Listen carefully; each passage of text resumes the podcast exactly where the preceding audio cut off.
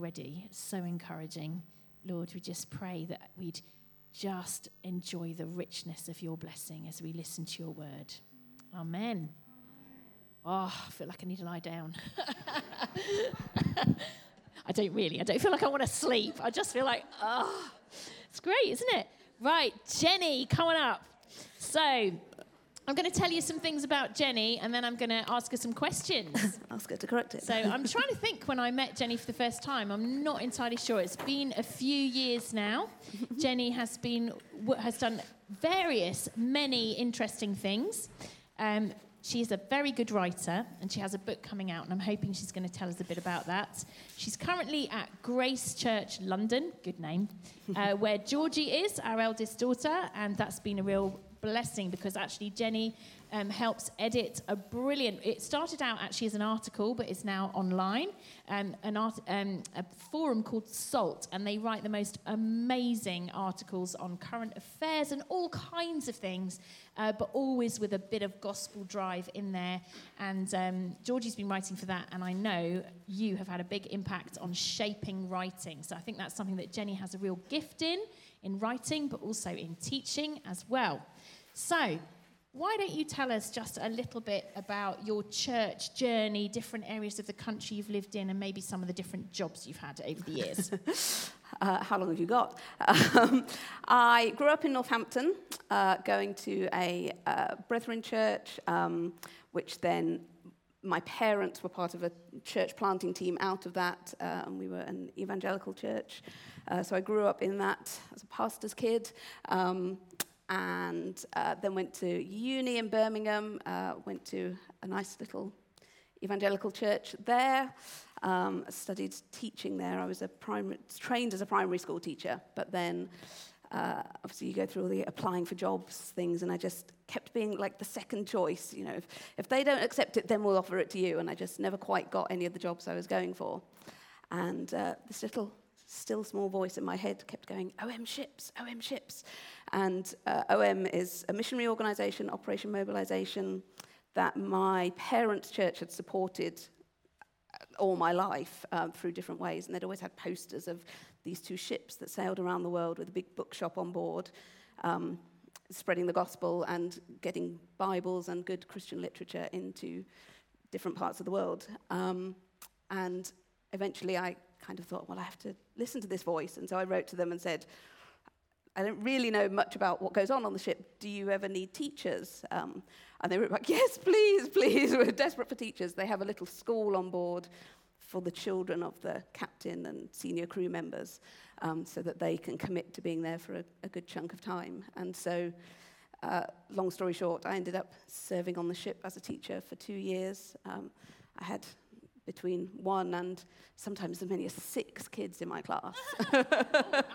I know. so, yeah, it was, um, yeah, a wonderful time.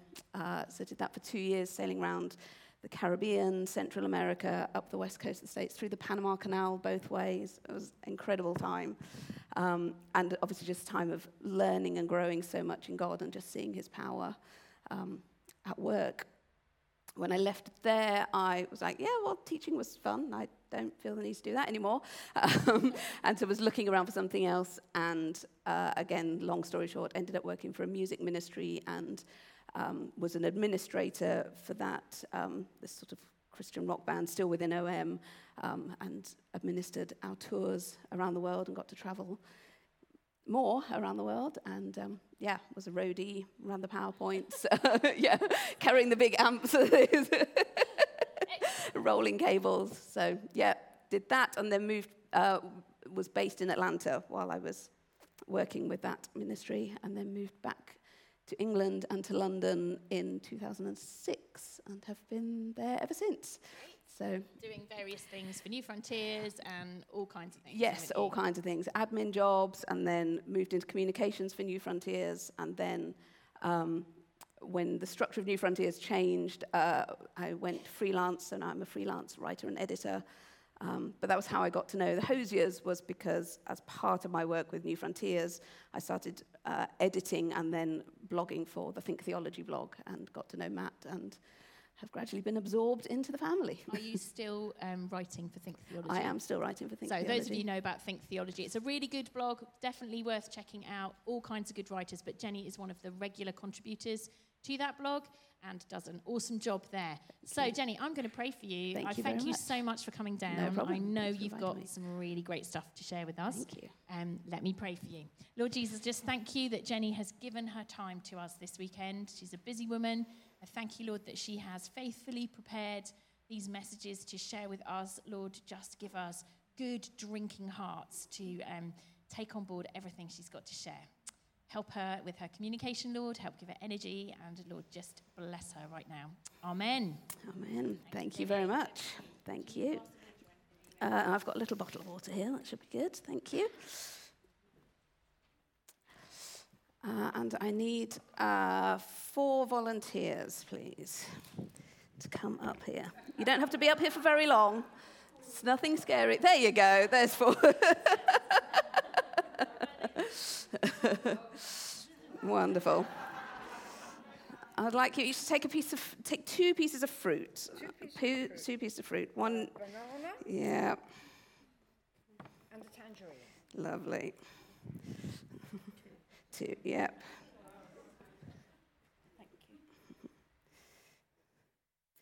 Brilliant. Thank you very much.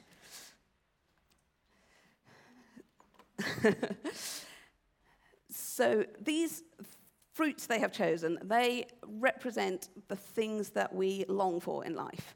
So my talk today is about um, life in all its fullness. And so often we feel like I would have life in all its fullness if I could just have that one extra thing, and, or maybe sometimes even two extra things. So they've got these things that they're going to hold on to.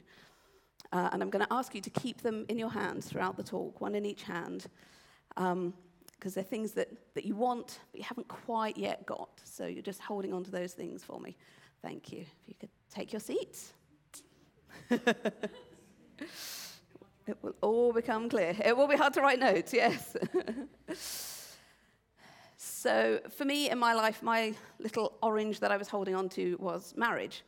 Um, it started being an issue in my late 20s. Uh, I'd had a couple of serious relationships, uh, but they'd been a long time ago, and uh, although I was still pretty hopeful and expectant, uh, mostly loving life, I was starting to be aware that that clock was ticking and nobody was coming along, and the life I'd kind of expected and planned for and longed for and hoped for just wasn't coming to be. Um, I started praying for it, um, sometimes casually, sometimes really desperately. Uh, there were two separate years where I felt at the beginning of the year God said, Pray for this daily. This year, this is going to be the year. Just pray, be committed and pray for it. And so I um, did that, and nothing came of it. Um, and yeah, I just spent quite a long time just wrestling with what are you doing here? Why, why are you not bringing this about? Um, and as Grace mentioned, uh, I'm now writing a book on the topic of contentment. And that came about because a couple of years ago, I suddenly realized I'd stopped longing and praying for this little orange. God had given me a true, deep, joyful contentment in Him. I'd still love to be married, but I no longer experience it as a gaping lack in my life. It's not the one thing that's preventing me from fullness of joy. So uh, I want to talk to you today about some of the themes in that book. How did I get there? How did I find that joy? And more importantly, how can you as well? So let's turn to the Bible. Uh, if you've got Bibles, I'd like you all to turn to this passage. Uh, use your app on your phone or the church Bible. Um, this because I want you to, to read through it after I have and, and look through it for yourselves. So, Philippians 4. It's quite a smallish book towards the back. Grace, do you know the number in the church Bible? 1180 in the church Bibles. Uh, How are my volunteers doing with finding that? a bit of a juggle in your.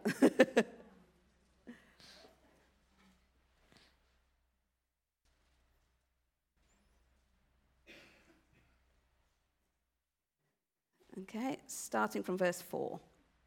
Rejoice in the Lord always. I will say it again rejoice. Let your gentleness be evident to all. The Lord is near.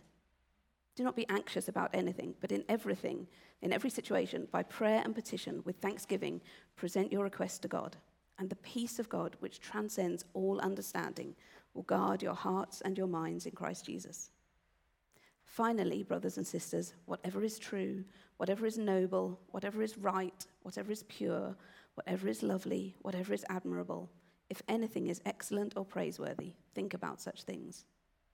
Whatever you have learned or received or heard from me or seen in me, put it into practice, and the God of peace will be with you. I rejoiced greatly in the Lord that at last you renewed your concern for me. Indeed, you were concerned, but you had no opportunity to show it. I'm not saying this because I'm in need, for I've learned to be content whatever the circumstances.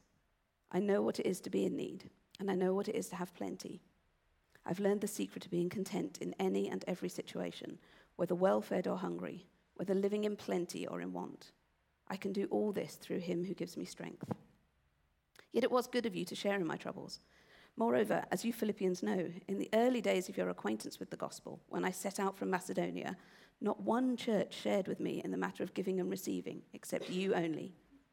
For even when I was in Thessalonica, you sent me aid more than once when I was in need. Not that I desire your gifts. What I desire is that more be credited to your account. I've received full payment and have more than enough. I'm amply supplied now that I've received from Epaphroditus the gifts you sent. They're a fragrant offering, an acceptable sacrifice, pleasing to God and my God will meet all your needs according to the riches of his glory in Christ Jesus. To our God and Father be glory forever and ever. Amen. I'm just going to take, give you a couple of minutes to read through that section again. Uh, it jumps around a lot, it covers a lot of material, um, but I just want to give you an opportunity to see what God's saying to you through it before I tell you what He said to me through it.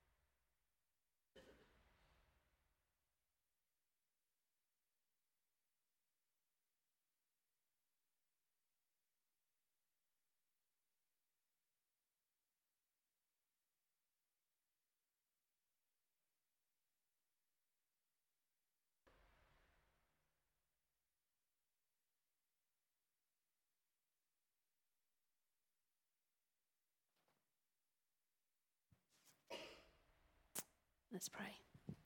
Father, thank you so much for your word to us. Thank you for uh, Paul's testimony of finding great contentment and even great joy in the midst of all his sufferings and his hardships. I ask that you would speak through me uh, this morning as I um, open up your word to uh, these ladies and that you would speak to each of us uh, and, and help us to find that deeper joy in you. Whatever level we're at, that, that you would take us a next step deeper in, higher up into your love. Amen. So, as I prayed, the thing that strikes me in this passage and in the whole of Philippians is Paul's joy. He's just bubbling over with it. And this letter was written while he was under house arrest. So, it probably wasn't as bad as some of the prisons he's, he'd been in. He wasn't chained day and night to an armed guard, he wasn't being beaten or shipwrecked or bitten by poisonous snakes.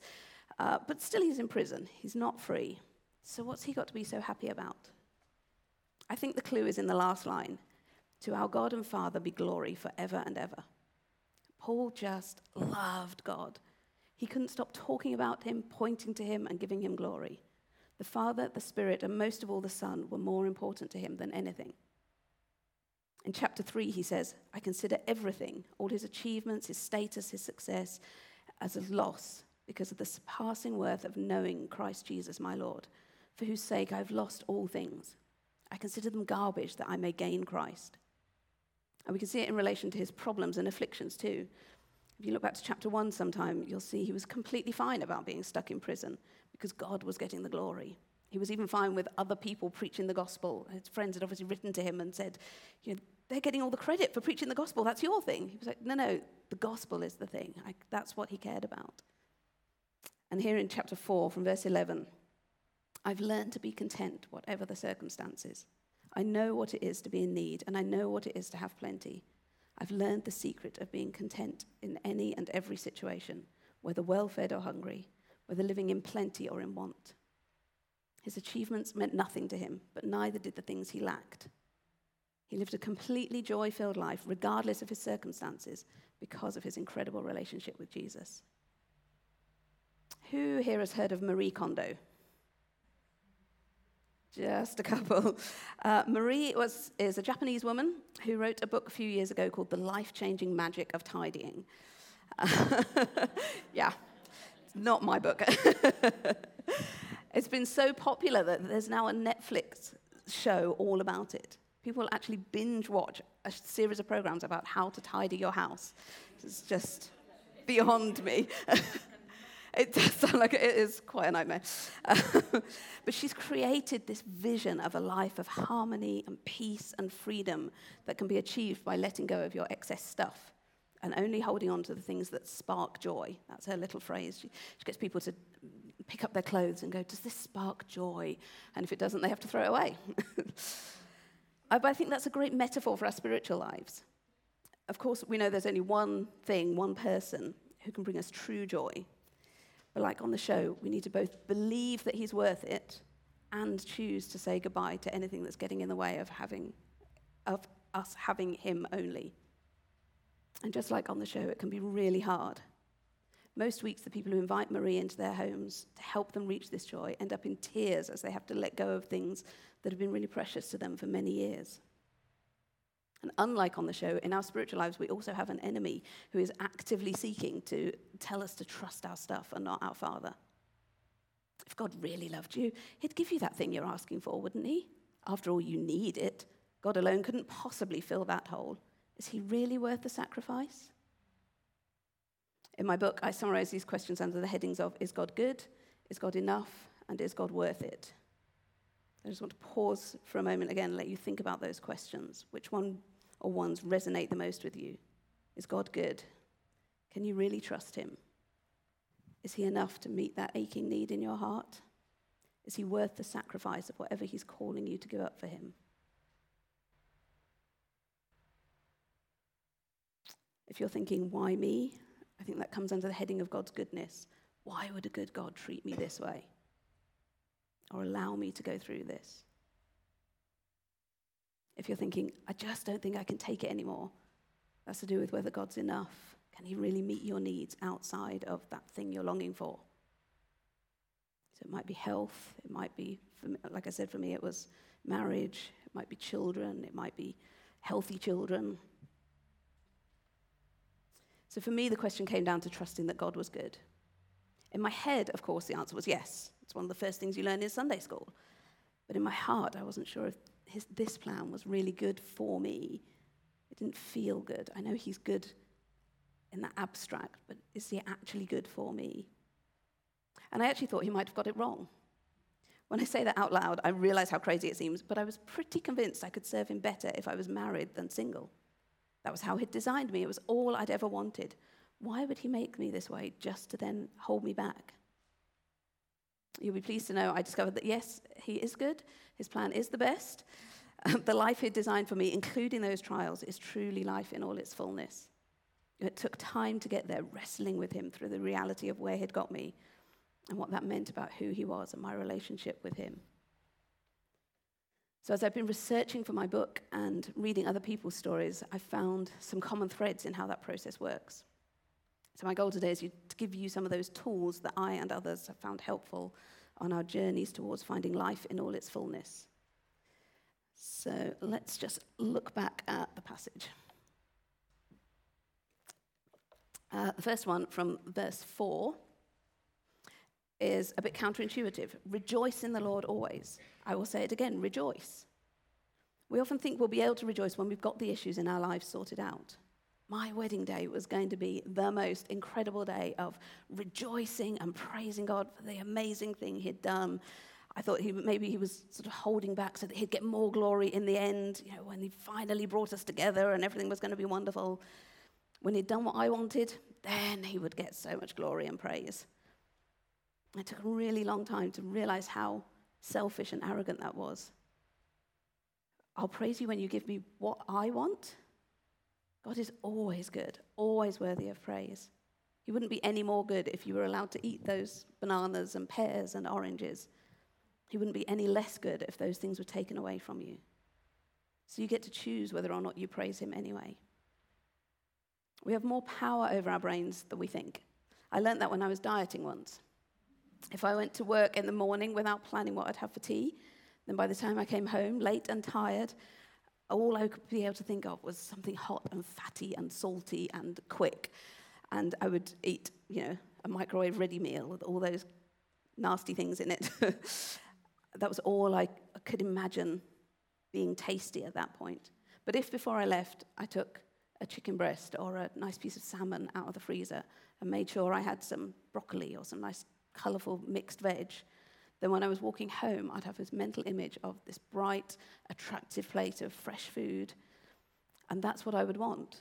I, and so, I, you know, it would be quick to cook, just as quick as a microwave ready meal. And that's what I would eat, and it would be much better for me. So I could let my brain run where it wanted and live as a victim of its bad choices. Or I could train it to run where I wanted it to and live in the freedom of the good choices it now had available to it.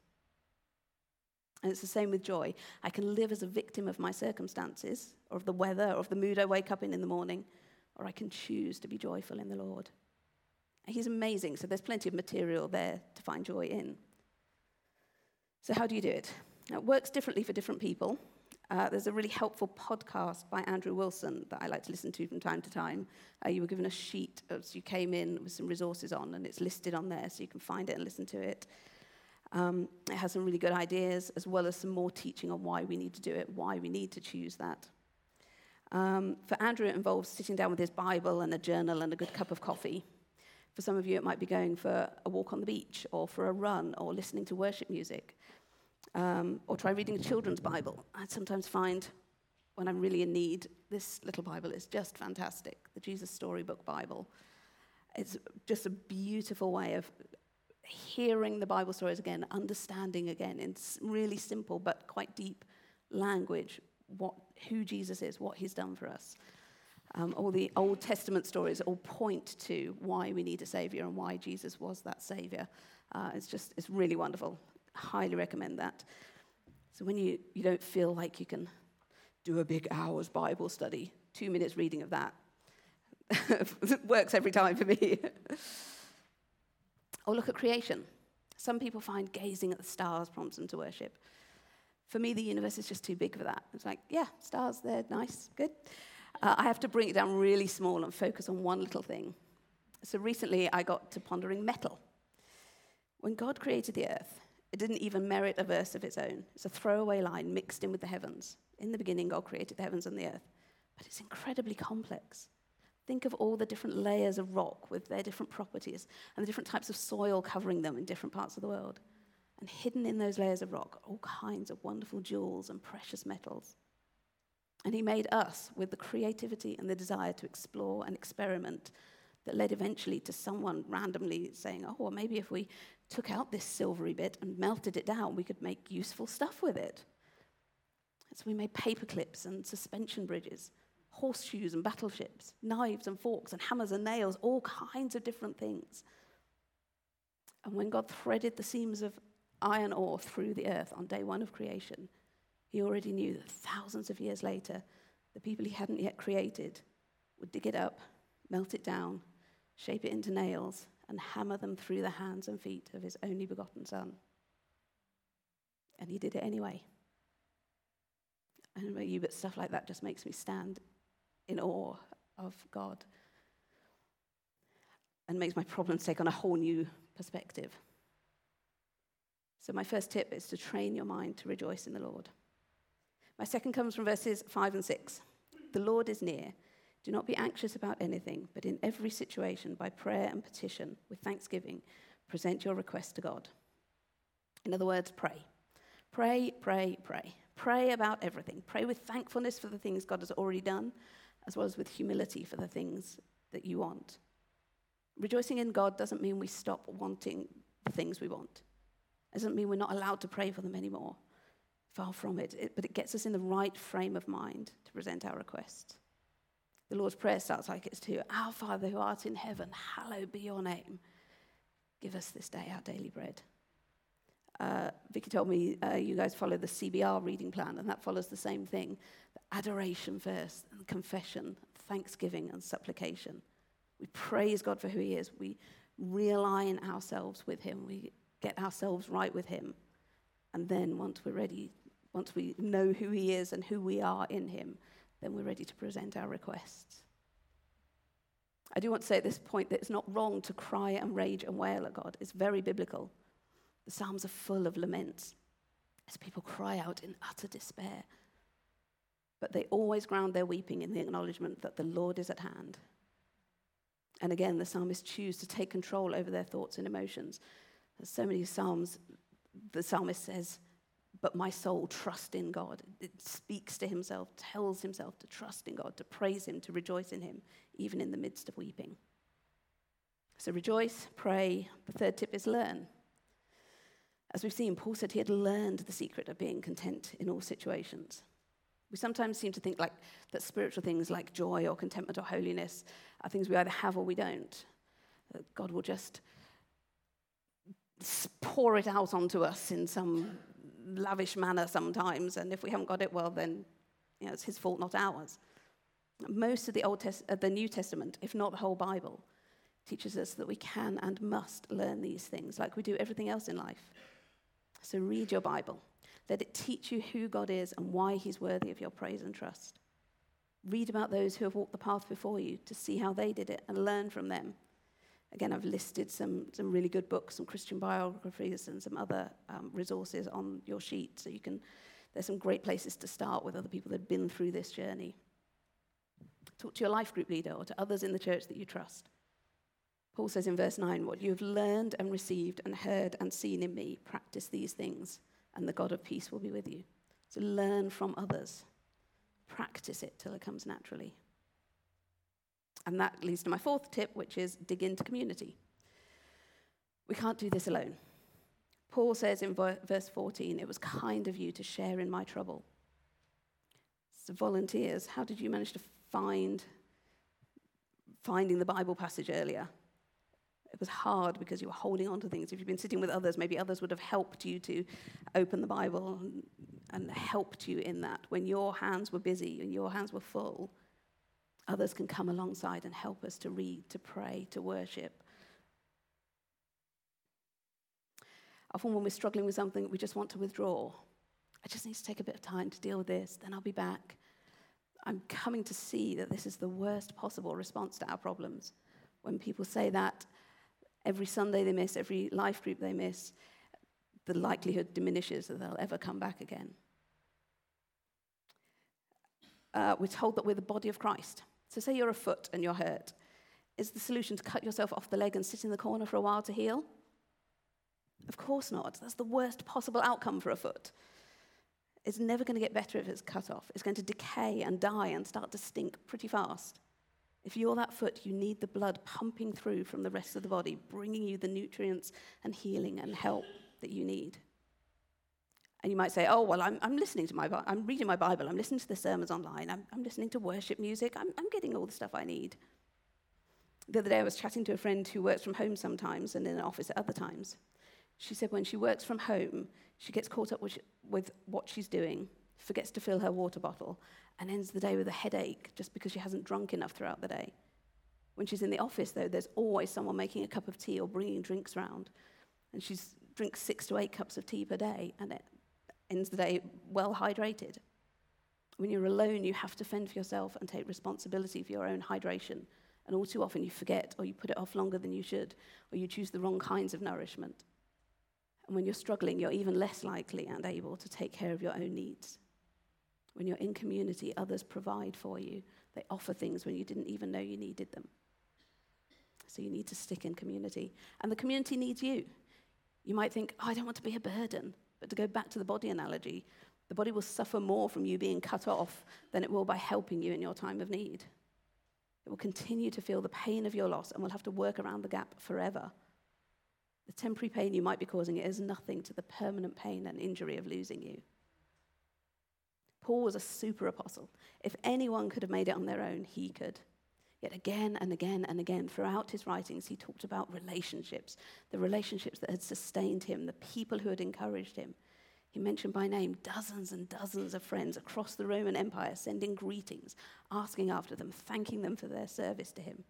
He urged the believers to stay in community, to be reconciled to one another, to live like family. We're in this together, and nobody can be part of, a flourishing part of the body alone. So dig in, stick with the community, keep going to life group and church whenever you possibly can. And when you can't, stay connected through whatever communications you use, whether it's uh, WhatsApp groups, you messaging uh, your life group, or leaving voice messages for friends. Ask people for prayer. Ask, stay connected. Arrive at church early. Make sure you have time to connect with people and stay around afterwards and chat. Get prayer from someone you trust. Stay connected to the body as far as you're able. Join a serving team. It's painful, I understand that. When everyone around you seems to be flourishing and getting all the things you lack and having a wonderful life, it's really hard. But it is still the only way you will ever get better. And the final point will also help is look outwards. This is also one for you who have been sitting there twiddling your thumbs all morning because you're not struggling with anything and everything's fine. So here's a point to thank you for sticking with it. Look outwards. Second only to Paul's love for God was his love for other believers. In verse 17, after thanking the Philippians for their gift, he says, Not that I desire your gifts. What I desire is that more be credited to your account. He was grateful for what they gave him. He was thankful for it. It met his needs, but he was still more concerned about their fruitfulness, their blessing, than about himself. In chapter 2, verse 4, he says, In humility, value others above yourselves, not looking to your own interests, but each of you to the interests of the others. In the ESV, it translates that as, Let each of you look not only to his own interests, but also to the interests of others. If you come to church hurting and only looking for the help others can give you, you're going to be disappointed. The enemy will say, See, nobody cares. You were wrong to come. They're all getting on fine. They're not interested in you. You should have stayed at home. But if you go with the attitude that you're seeking their good at least as much as your own, your whole experience will be transformed. Joining in the coffee time might be incredibly hard, especially if you're an introvert as well as struggling with something. So why not try going to the pre-service prayer meeting? It's a smaller group. Just showing up will be an encouragement to others. And whether you pray out loud or silently, you'll be spending a chunk of time focusing on who God is and on other people's needs before you have to face your own again. Or join a serving team. Give up a bit of your time every few weeks to serve the church with your talents and gifts. Uh, Vicky said there's a new opportunity to sign up for new teams in September. So if you haven't been on one before or you want to try something different, I really urge you to do that. You could make a huge difference to one of the overstretched people who's always serving everywhere. They might be on the verge of burning out. They might need you. And again, it doesn't mean pretending you haven't got any problems. We also need to be honest and vulnerable with each other and get the help we need. But it's not only, but also. It's both and. As you start to look out for others, you find that they have issues too. There's stuff they're struggling with where you can help. Or maybe they experienced what you're going through a couple of years back, and they're a few steps further down the road of learning how to find life in all its fullness. And the miracle is that while you're working through those five things, choosing to praise God, bringing your needs before Him, actively seeking to learn and grow, supporting and being supported by other faithful believers, you'll find that you've found the answers to those questions about His goodness and trustworthiness and sufficiency for you. You'll either find, like me, that you've somehow put down that desire you were carrying somewhere along the way, or that you now have such a clear vision of the joy set before you that you're willing to put it down for the sake of knowing Christ. So, volunteers, you can put those gifts down now, symbolically laying them down, choosing to, to know Christ instead of to long for those things. It feels good, doesn't it? You can flex your fingers, yeah, you're all sweaty. Apologies if you wanted to eat those for lunch. Some of them are, the pears might be a bit sweaty now, but, but it's amazing what difference laying down that desire has made across my life. I hadn't realized how much it had hindered me. I've got a new level of joy and release. I was always quite a joyful person, but there's just this whole new depth of joy and release in my spiritual life, in my writing, apparently in speaking. I've never been a speaker before this year. In leadership, in hospitality, in pastoral care in the church, in love for my neighbours outside of it. This desire that I thought was just a small peripheral niggle turned out to be a huge idolatrous blockage that was affecting so many areas of my life. So I'd really encourage you that thing you want resolved so you can step into fullness of joy might actually be an apple or a banana or an orange of blockage. It's hard to imagine a world where not having that desire fulfilled or that issue resolved could ever really be life in all its fullness. But we're surrounded by a great cloud of witnesses who encourage us that when we surrender everything we're holding on to, we find we get Jesus, and He is better by far. Let's pray.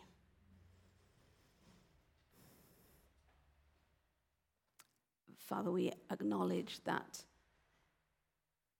there are things that we often long for that get in the way of longing for you only. We thank you that you are good. You are enough for us. You are worth the sacrifices that you call us to. Uh, just I pray for each of these ladies here that as they come to you in humility, that you will show them just how much you love them. You've already been speaking to us about just how much you love us. That lavish love is just waiting for us.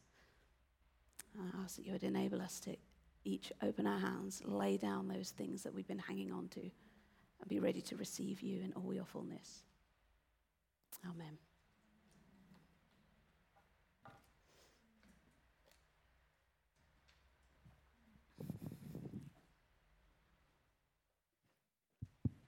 Brilliant. Let's give Jenny a round of applause. That was just fantastic, wasn't it? Thank you so much. Very profound.